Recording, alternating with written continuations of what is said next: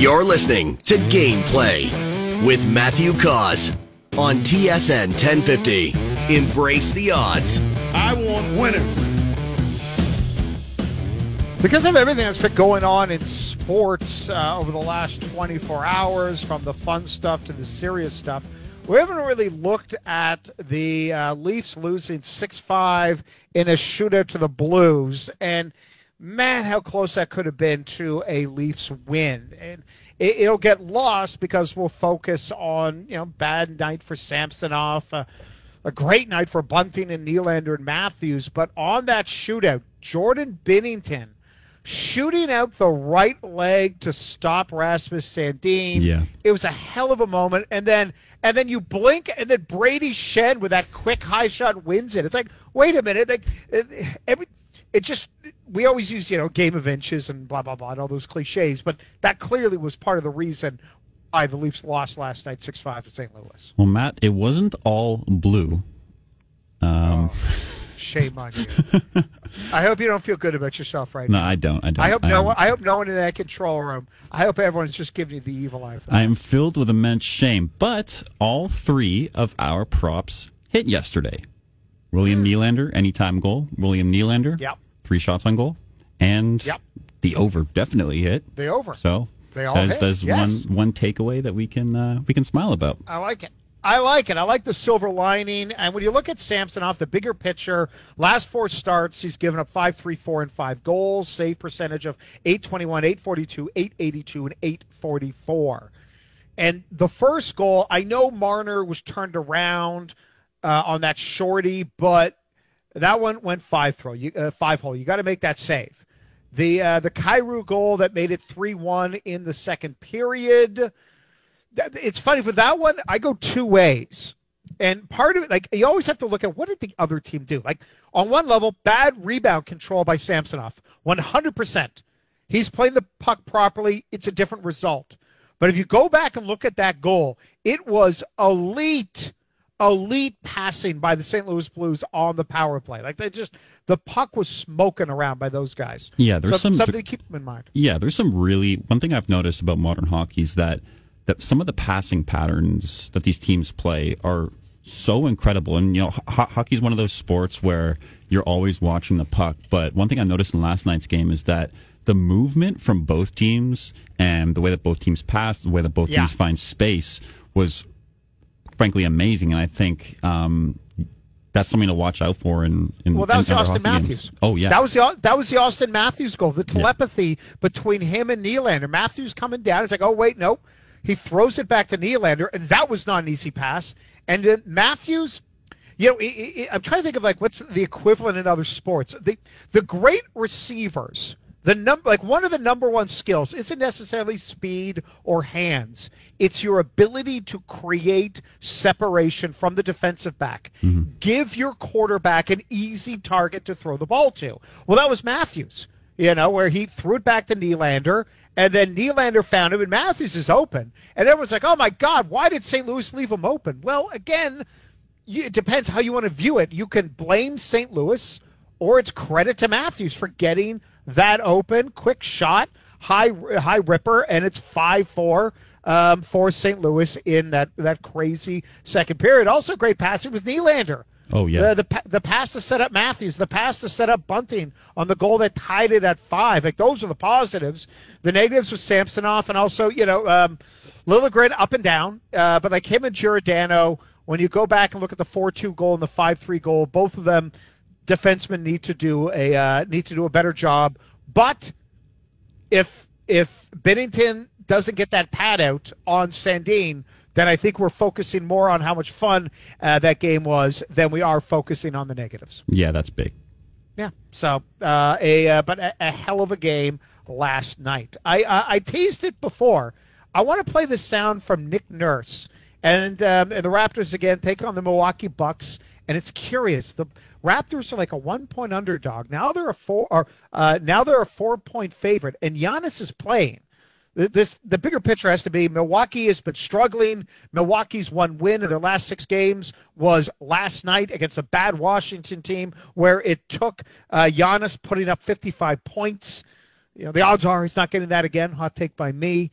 And again, it's back to back for for Milwaukee. At least Toronto had a day off. But listen to Nick Nurse talking about the team's lack of defensive intensity. Was about as bad as it could get, Tim. I mean, there was times when we'd make a free throw and they'd throw ahead and dunk it down at the other end. Like plays that can happen, they can happen maybe once every seven years. Like seriously, you know, and like you know, so uh, gotta we gotta get focused and connected and and get serious about playing harder. They should um, get tired of this pretty soon and start playing. Needs to be said. Uh, what Nick Nurse said there, he was saying that early in the season. The first couple games, he was already on the team. It just doesn't get as much attention as you know when Sheldon Keefe kind of intimates that the star, the elite players, have got to play at an elite level. But that is Nick Nurse is not holding back. He is not going gentle on the Raptors. Yeah. And I, that's obviously the poor performance against Indiana. And I, will cite back to the Memphis game where there were times when, um, when even after a made shot by the Raptors, Memphis was getting back in three seconds and getting uh, and getting layups. But uh, oh, and that um, that's about as honest as it gets from a coach. Yeah, and I've seen I watch a lot of the post game availabilities, and it seems like those comments are becoming more and more common, and you kind of have to ask, what's the impact on that in the locker room? Um, I imagine some players respond well to that, and I imagine that some don't. But I think one in every seven years is an it's like an yeah. insane thing to say, and it's oddly specific. Um, yes. I don't know why he, he chose seven years on that one. Uh, there was a report that came out today. I don't know um, necessarily how reliable it is, but apparently Nick Nurse had individual meetings with players today and some not not today, but maybe in the last couple days, some players responded well, but some did not. And you know, I imagine the locker room is starting to get a little bit of tense, and uh, the Raptors just have to start winning games. There's no ifs, ands, or buts about it. And there was another report that essentially said that a lot of other teams are waiting on the Toronto Raptors to make a decision at the trade deadline because they impact on they impact how a lot of other teams approach things, and essentially they're they're going to be the first domino to fall that quote that um, by by Nick Nurse there, I thought about Masai Ujiri, mm-hmm. and I remember Dave Feschuk and I were talking about it the other day. But for Nick Nurse to go that level of fire and brimstone, and he's done it a bunch already. You know, I, I'm thinking he probably has. I, I don't want to say he has permission. Nick Nurse is his own man. Nick Nurse is an incredible coach. Nick Nurse, one of the best coaches in the NBA. His journey to getting to where he is is a truly remarkable one. But when a coach uses that strong a language, usually means at the very least management is fine with it. And I'd say Nick Nurse went and said, "Hey, Masai, can I say this? Do I have permission?" I don't think that happened.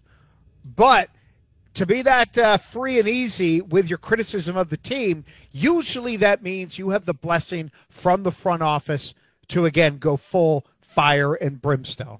And that was kind of one of my first thoughts when I uh, when uh, when I listened to that clip earlier today. Um, Raps eleven and fourteen against the East, ten and eleven against opponents uh, with a, with a winning record in the East. But overall, again, that stat. Um, and I guess oh, that stat might have changed now, but 25 games against teams with a 500 record or more, and they are nine and 16. That's the number I was. Uh, uh, that's the number I was looking for. And if you want to go injuries, they've used 18 different starting lineups. That's the second most in the NBA. But every team has its injuries. Yeah, yeah. I'm not necessarily on that that that point. There are so many teams that have had injury issues this year. I mean, Bradley Beal constantly going down for the Wizards. LaMelo Ball has yep. missed time. Like you can, you can go on and on. Anthony Davis has missed time. Like for me, that is not that is not necessarily a point to harp on. And the biggest part of that is when Pascal Siakam went down, the Raptors weren't playing bad basketball. The Raptors were nope. essentially a 500 team when Pascal Siakam was injured. And one another point that I want to bring up is depth. And, you know, obviously Precious, Precious Achiuwa is an important piece, but you can't be hanging your hat on Precious Achiuwa going down. Um, the, the, no, no, if, if no you're, depth. yes, if your team is de- like – you know, if it depends on having Otto Porter, then you've done a bad job constructing the team. If if that's the Jenga block that ruins the game for the night, is not having uh, is is is not having uh, Otto Porter in the lineup, and no one expected on in early January for Washington, the Knicks, the Pacers, the Pacers to all have a better record than the Raptors. Raptors are five games under 500. Same can be said about the Bulls, but the Raptors were that sexy team. They were that team that a lot of people were circling, saying, hey, the Raptors could be that dark horse that makes some real noise in the East, and it hasn't happened. I think that's part of the bummer here is that we went in with high expectations.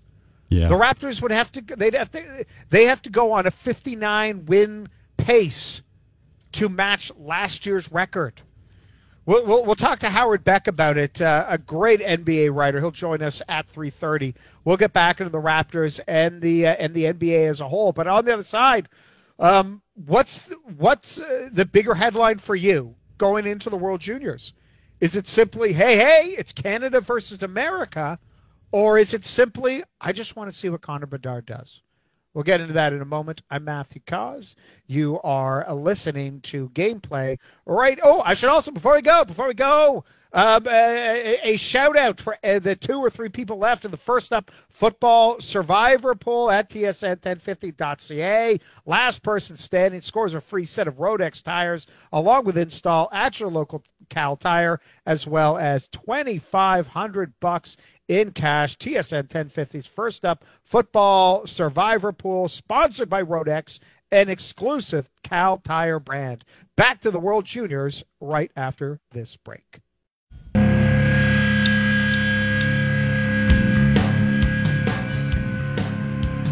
Welcome back, everybody. This is Gameplay. I'm your host, Matthew Cauz. I've just learned something. A programming note. If Canada loses to the United States in the World Cup semifinals, which you can listen to right here on TSN 1050, if they lose and they play the bronze medal game tomorrow, that game would start at 2:30, which would mean there is no gameplay. So everyone listening right now, you know, uh, now more than ever, you got to root for Canada. It's not just for your country. It's not just for Bedard. It's not just for bragging rights. It's because who wants to be devoid of this chortling, you know, gas bag known as Matthew Cauz and gameplay? Then uh, we got a day off. And guess what? Thursday, day off? Bah. what am I going to do? It's raining here in Southern Ontario. What the, what the hell am I going to? I could be I could be just like sitting and and prepping my my stupid confidence picks for uh, the final week of the NFL season. Uh, is this true, Owen? If, if if the United States somehow finds a way to win, and if you go on FanDuel, the odds are pretty pretty close. We got no show on Friday or on Thursday. I can confirm that, but ah. I, I was going to interrupt you, but. Yeah I let you cook on that monologue a little bit. All right. I think you said World Cup semifinal.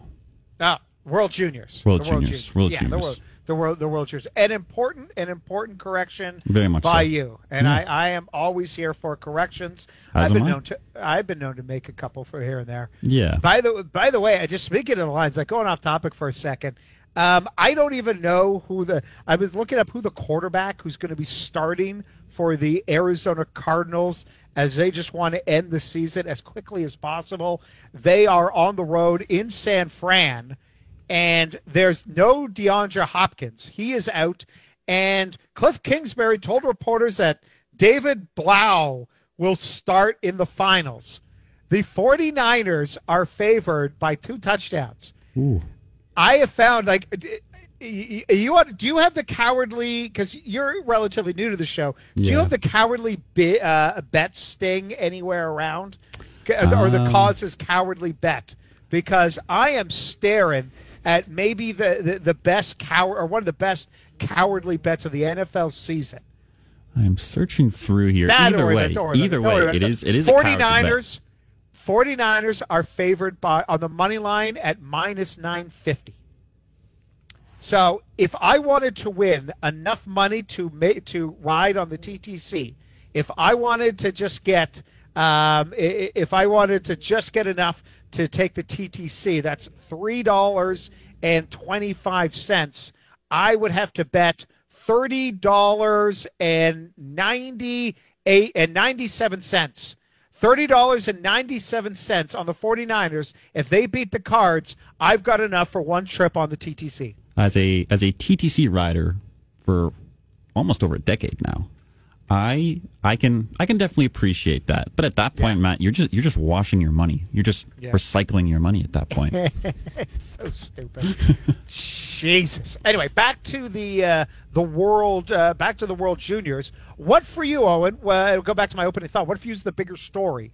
Is it it's Canada versus America, or is it simply I want to see what Bedard does? I think after can only pick one. Can only yeah, pick one. Yeah, I think after that quarterfinal game, it has to be the Connor Bedard story. And we all knew he was great. We all knew he was going to put up numbers, but he found he finally found his quote unquote World Juniors moment. And other guys have had that, like Jordan Eberle. And but the fact that he finally had his World Junior moment, I think people might be looking for another one, and they just have to win this game in order for that moment to essentially live on, I guess. Um, but I I watch sports for those kind of moments, and it doesn't necessarily have to be Connor Bedard, but it adds the narrative, it adds the storyline if it does end up being Connor Bedard. And for me, that is the big story coming into this one. There are four members of this Canadian team that were drafted inside the top 10 of the 2022 or 2021 draft. There are four. There are five other players who've been selected in the first round of the last two drafts. Basically, this entire team, players taken in the top 100. A lot of them, if they weren't drafted in the first round, you could bet they were drafted in the second. And yet, the clear best player is 17 years old. That's insane. Makes me feel old. Like, like that. He's he he's overshadowing the Shane Wrights of the world. Something against Shane Wright. There's four guys taken in the top ten. Um, so that right there. Uh, the other side, if you're going to argue that still Canada versus America is the bigger story, it always an easy one. It is. It is always an easy one. Revenge when um, when they played in the bubble that actually occurred back in 2021 uh, uh, not the 2022 winter one. Everything gets confusing. Canada lost uh, um, uh, the gold medal game. Trevor Zegras, goal and assist. Spencer Knight, incredible. States blank Canada to nothing. And we know that when these teams meet in the gold medal game, usually the United States wins. Also, they've got, Clarke came out and said it. We wanted to take on America. And they came and said, we are a bigger and more physical team, and we're going to be physical. And then the you know the other side were coming out basically saying, "Bleep you, we are big enough, we are strong enough, uh, we will be able to uh, to be able to counter whatever Canada throws our way." You've got Adam Fantilli, started in the top six, now on the fourth line. I'm curious to see if he pops. This is a guy who could be drafted number two overall behind Connor Bedard. On the American side, Logan Cooley. If um, if Bedard wasn't here, he might be the number one story. 18 years old. He's second in goals and points uh, behind Bedard. You know, uh, and I think I was asked. Uh, I was doing this interview for uh, with like um, uh, the uh, website of like the New York Post and like sports, one of the local sports stations in New York, about how does the United States, how do they slow down Bedard? It might just come down to Trey Augustine, who's one of the top prospects, the goalkeeper for America and just what can he do? You know, what can he do? So those are the uh, like. There's so many different things, and then the fun one, finding out that Thomas Milic's mom was hiding during the game in Slovakia. That she sat higher and she wanted to avoid being on the t- on TV. If Milic comes up with a big save early on, I want to see the, the uh, our camera guys. Can they do a Where's Waldo and find his mom? I would I would love to have the producer just have one camera yeah. Probably like a RoboCam, just trying to keep track of where Milic's mom is for the whole game. I can, I can just yeah. imagine that. that would be just uh, yeah, and awkward and mean. Hey, oh, let's yeah. hear from P- let's hear from Pierre LeBrun talking about uh, Connor Bedard's impact on uh, on NHL teams. Yeah, what I would tell you is that Connor Bedard's unbelievable World Juniors had certainly fortified what a lot of teams already thought. Those teams are in the bottom of the standings. That this guy is super special and that if these teams were already going to move a certain player, some rental players, why not try to get to it sooner rather than later to fortify those draft lottery chances? And so, you know, those are the conversations I think they're going to happen here in short order. Now, it's one thing for teams in the bottom third of the standings to want to make those trades. It's another to have the buyers being ready to make that type of deal so early out from March 3rd, especially given the lack of cap space around the NHL. But believe me, those conversations are happening. What I'm fascinated about is not about what Columbus or Chicago or Anaheim are going to do. I mean, those are the teams with 24 points or fewer. For them, it's all about, hey, let's develop the young guys and Patrick Kane, Jonathan Toews. What the hell are you still doing here? Get out of here. You're injured. Go hang out with Johnny Gaudreau. We'll, we'll, we'll put you on a beach somewhere. You can play golf. You're a hockey player. You love golfing. What about like Philly? 35 points. Montreal, 33 points. Arizona, San Jose, you know, uh, are we far off from Vancouver? You know, there's a lot of teams out there that I wonder that were trying to go for a wild card. How many of them pivot from wild card to Connor Bedard? And for a second, Owen, I was going to try to do from wild card to Bedard but then I thought better of it because I'm a professional radio broadcaster, and yeah. that would have cheesy. That was almost as bad as my uh, my my blue yeah. slash blues one. Um, yeah. Let me know if you bad. feel this way. This is kind of like a crazy sports thought that I have. All right. When you see a player that's about to enter the league, are there like certain teams or certain jerseys that you can imagine them in more than others? Oh, absolutely. Yeah. Absolutely. I'll say right now, San Jose, I've never once imagined a player in a San Jose jersey. You're not like, wrong. You're not wrong. Never once. Like Joe Pavelski's kid. I'm like, ah, I can't really picture him in a, in a San Jose Sharks jersey. I'm sorry, San Jose. No, no. Um, I just hope I don't see Bedard in a Montreal jersey. That's yeah, the yeah. that's the number. There's there's yeah. there's two that jump out to me right now, and it's the mm. Flyers and the Blackhawks. I could really see him. Oh yes. And to me, he oh, he, he, really fits that that Patty Kane mold. And there there've been comparisons all over the place, but Patty Kane is the player that he reminds me of the most. And you know, even if Toews and Kane decide to stick around, might might not be the the worst mentors to have. Nope, absolutely not. On the other side, Howard Beck, senior NBA writer of Sports Illustrated. We're going to talk about is he as confused with the Raptors as we are, and will the Brooklyn Nets ever lose again? We will do that in just a moment. And before that, we'll get the traffic, which is brought to you by JanPro, proudly serving Canadian businesses for over 25 years. Put your trust in JanPro, the leader in commercial cleaning and disinfection services. Visit janpro.ca today. Time now for traffic.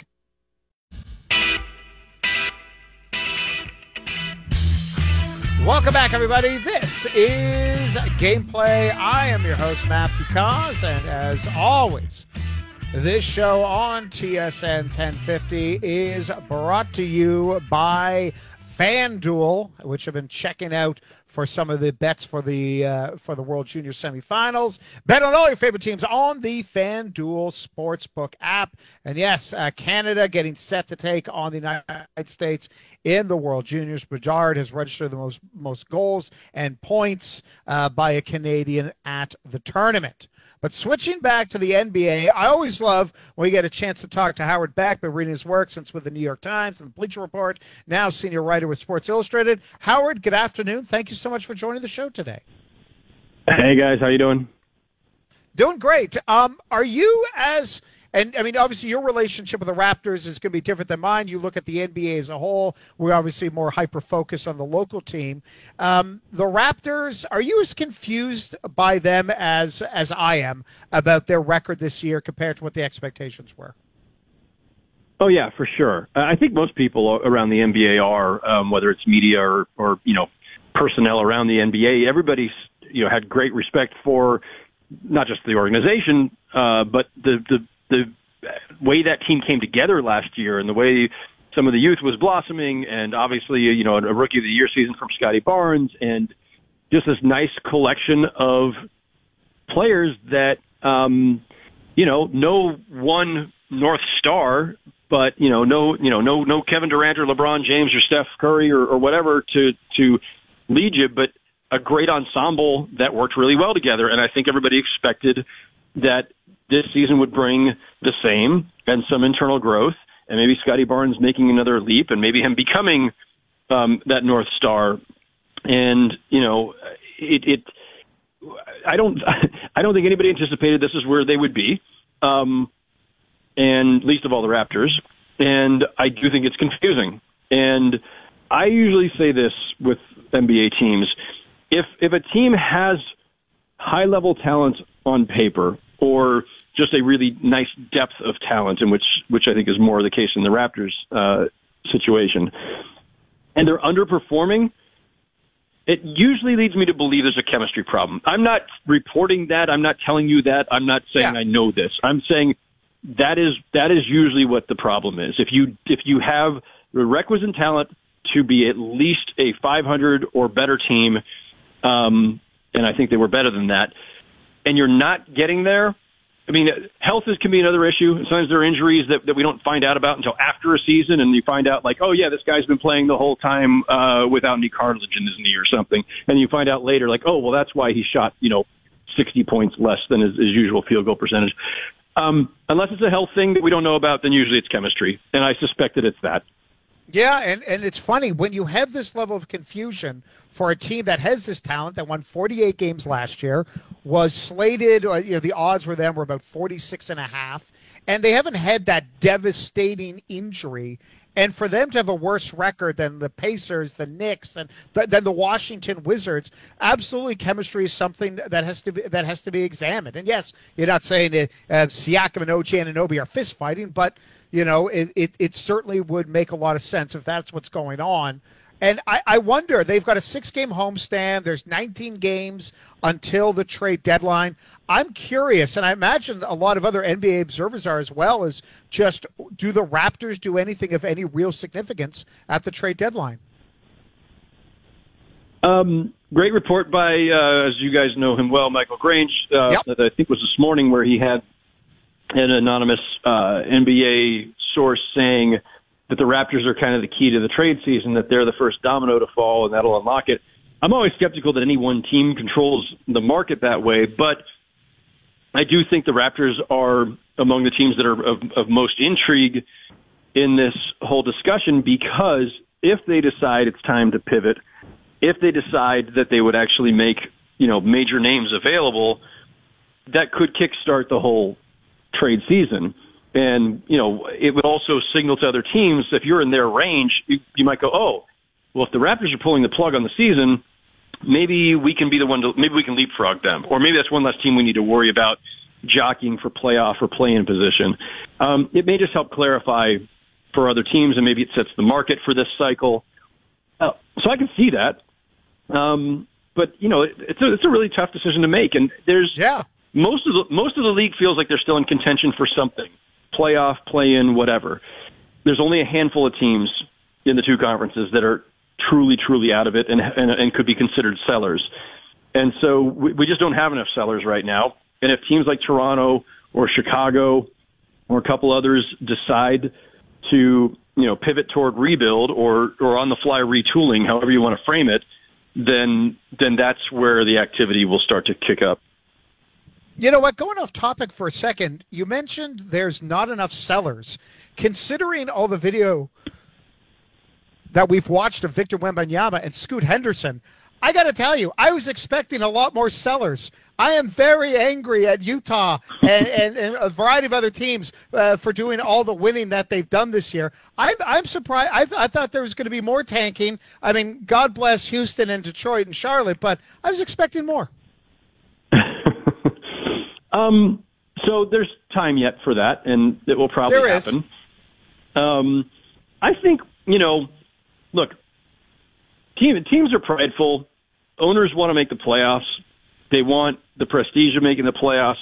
They want the extra gate receipts of making the playoffs. And so, if you think you've got a shot, um, even if you know your your GM comes to you and says, "Listen, we should sit out this season. We should be in the in the Wembanyama sweepstakes," and the owner's going to come back and say, "All right, well, what are our odds?" Well, if we're the worst team in the league, we have 14% chance of the top pick. No, what Yeah. if we're the second worst team? 14. What if they were third worst team? 14. Well, what if we're fourth? And and this is this is why the new lottery odds that they instituted a few years back have been so effective because you're weighing, you know, a greater than 80% chance of not being in the top three versus I might have a chance to make the playoffs. Yeah. And, and and my fans would really think I'm uh, you know they'll they'll like me better if we make the playoffs. they'll they'll they'll see that we're making progress and you know like it it, it it's just it's all kind of a it's partially a financial thing but it's a psychological game too. And so you know again credit to the league for changing the lottery odds because I really think that it has had an impact um on on tampering tam- tampering tamping down tampering is a whole other problem tamping down tamping down the tanking. But that said, the one caution I would I would raise here is it's early January, and teams are going to start to to make the hard decisions in the in the weeks to come, and tanking can take on all kinds of forms. It can mean selling off your veterans or the players who are causing you to win too much. It could also be as you get into March shutting guys down with minor injuries and saying, "Oh, we're playing the kids, we're developing the youth, blah blah blah, or we're we're playing for next year." And that's when most of the tanking happens. There's planned tanking where you're just starting the season knowing you don't plan to be competitive, or you pull the plug really early, and then there's the we we we held on as long as we could, and now we're playing for lottery balls. Um, so some of that could still happen. Yeah. Oh no. And and you know what? And, and that last question. And you're right about the psychology. And it's something that you have to remember is that GMs and owners are people too. And at some point, they just want to win because hey, we all have an ego. And maybe I'm just bitter because I may or may not have put ten dollars on the under for about seven teams, and I think I might hit on just one of them. Um, Howard Beck is joining us, senior writer from Sports Illustrated, covering all things NBA. Uh, Howard, will the Brooklyn Nets lose again this year? Uh, pretty safe bet that they will. Um, even even a good possibility that they lose a bunch. Uh, you know, this is a team that, on paper, we all thought championship caliber, championship level talent, but you know, they they also had the highest level of volatility and unpredictability yep. of, of anybody. And so, you know, right now they're on a roll. Credit to them for being on a roll. Uh, Kyrie Irving has um, just played basketball at a really high level and not caused disruptions with any of his other nonsense um, for a good, you know, whatever month and a half, two months here. So credit to Kyrie for, you know, not throwing everything off kilter as he normally does. There's a lot of season left. And both, you know, their two best players, Kyrie and Kevin Durant, both have substantial injury histories, especially in recent years. And history tells us that at some point, one or both are going to miss a chunk of games. And, you know, it's not to say you hope that happens or root for that to happen. No one's wishing that, but it, it's just kind of an inevitability, especially with Durant, all the miles on him and being an Achilles patient. So, yeah, um, you know, there's gonna there's gonna be some more tumult of some form for them at some point, and we'll see how they handle it. Uh, but yeah, like right now, right now they look like title contenders. Right now they look like they can challenge the Bucks and the Celtics as best team in the East. But uh, again, a lot of season left to play. Oh yeah, ab- absolutely. But yeah, just winning 12 in a row, and Kyrie hasn't taken over for Elon at Twitter, which you know I, am going to lose money on. I, I, I bet him he was going to be the new CEO. Um, I'll leave you with this, just because the Raptors are taking on the Milwaukee Bucks tonight, and Giannis was incredible last night that win against Washington. And Howard, you, I, I give you uh, to reserve the right to change your opinion at the end of this interview or at the end of the week right now, who in your mind, who's playing the best basketball? Giannis, Luka, Jokic, Durant, Embiid. Uh, you can pick one guy, and again, reserve the right to to flip flop at, at, a moment's notice. But at three forty two Eastern time, who do you got? Whew, man. Um, I mean, for this week, I just picked Donovan Mitchell just because that that, sure. that game was incredible. Um, but you know, for the for, over the course of the season, you know, season to date, um, you know, this goes to the MVP who's leading the, the, the race argument. You know, it could change by the week. I mean, I think Jokic has the best overall um, performance so far, game to game, night to night, um, and and the just his, his efficiency stats, his field goal percentages are just ridiculous. Um, but you know, you this the answer changes depending on on how we do this, right? Like there's the MVP yeah. question, then there's the who's the best player in the world question, and then there's the who would you want to win one game question. Like, I mean, LeBron's playing at an incredible level right now. Again, at age 38 in year 20. So, um, you know, we should we should all just be thankful there is an incredible array of, of elite talent right now in the NBA, and, and every night something special seems like is going to happen. Yep. Oh no, bigger picture. You you are 100 percent right that there's so many different answers to that. By the way, should we mention about Mitchell? He had a, he had like 11 assists. That to me is maybe the greatest part. Like when Kobe had the 81 point night, he had like three assists. How did Mitchell Yeah. get 11 assists as well in that game? I actually uh, did this search the other day after that game uh, using you know basketball reference and their tools, which are always great. And I wanted to see like out of all the 70 point games, who had the most assists? Well, it was Mitchell by far. Nobody else even came close. Like I- so, yeah, Kobe was like two or three, and Wilt Chamberlain would have like a couple. Um, you know, David Robinson maybe had zero. Like like there it was it was the best thing about that game, Donovan Mitchell's 71, was not just the fact that there was all those assists, which was great, but even if you watched it just shot by shot, he wasn't like forcing it. He wasn't chasing a total. Yeah. Like it was all what was necessary to win the game, and it was all pretty much in the flow of the game. Like it was a very unselfish version of that, and I think that that's not always been the case uh, when guys are going for those gaudy numbers. And when Devin Booker got 70, hey, he had six assists, but they lost to the Celtics by 10, and he took 40 of Phoenix's 86 shots.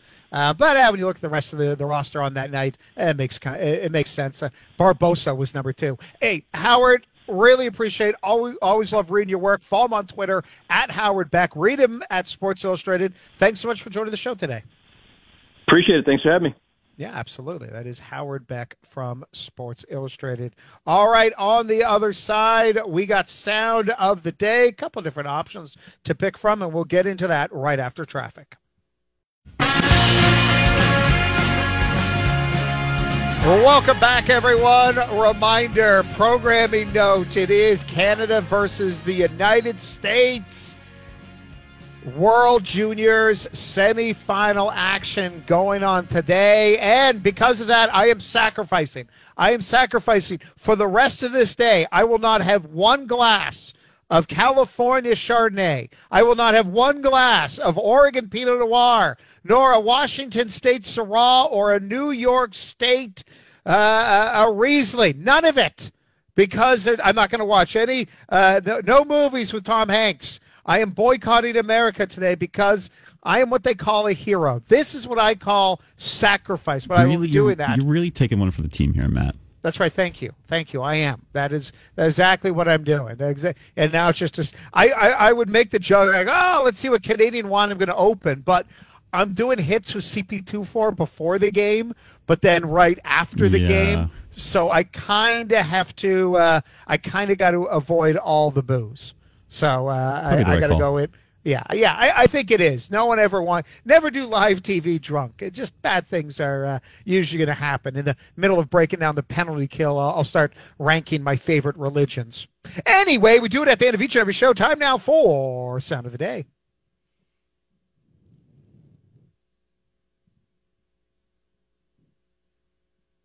You know, we Now, don't want to say it, but that's the game we wanted. You know, we wanted we wanted to play them. We wanted that atmosphere. We know the crowd's just gonna. The crowd's been phenomenal all the way through, but we know they're gonna be at a whole nother level tomorrow night, and uh, we can't wait for it. You know, we've been watching uh, film. You know, they don't like uh, they don't like the physical play, and when we're playing our best game, you know, we're getting to the front of the net, we're being physical, we're boxing out, and uh, I think that's what we need to do. You know, they have a lot a lot of skill over there, and uh, they have a lot of guys that you know, if you're not on your game, they can they can burn you. So uh, you know, we're gonna be ready for it. We're gonna be finishing our checks, and I think that's what's gonna be uh, beneficiary for us. That came from one of the uh, first round picks, Brandt Clarke, I think one of the top 10. Um, and that was him talking about the game today against the United States. And I love the fact that he was just honest about it. Just honest about it, saying, yeah, that's who we wanted to play. He could have gone with the whole, you know, hey, you know, it doesn't matter. We're just here to compete and it's going to be a great game. It's like, no, we wanted to take on the United States. And and then he says they don't like the physical play. When we're playing our best game, we're getting in front of the net and being physical. He came out and said that.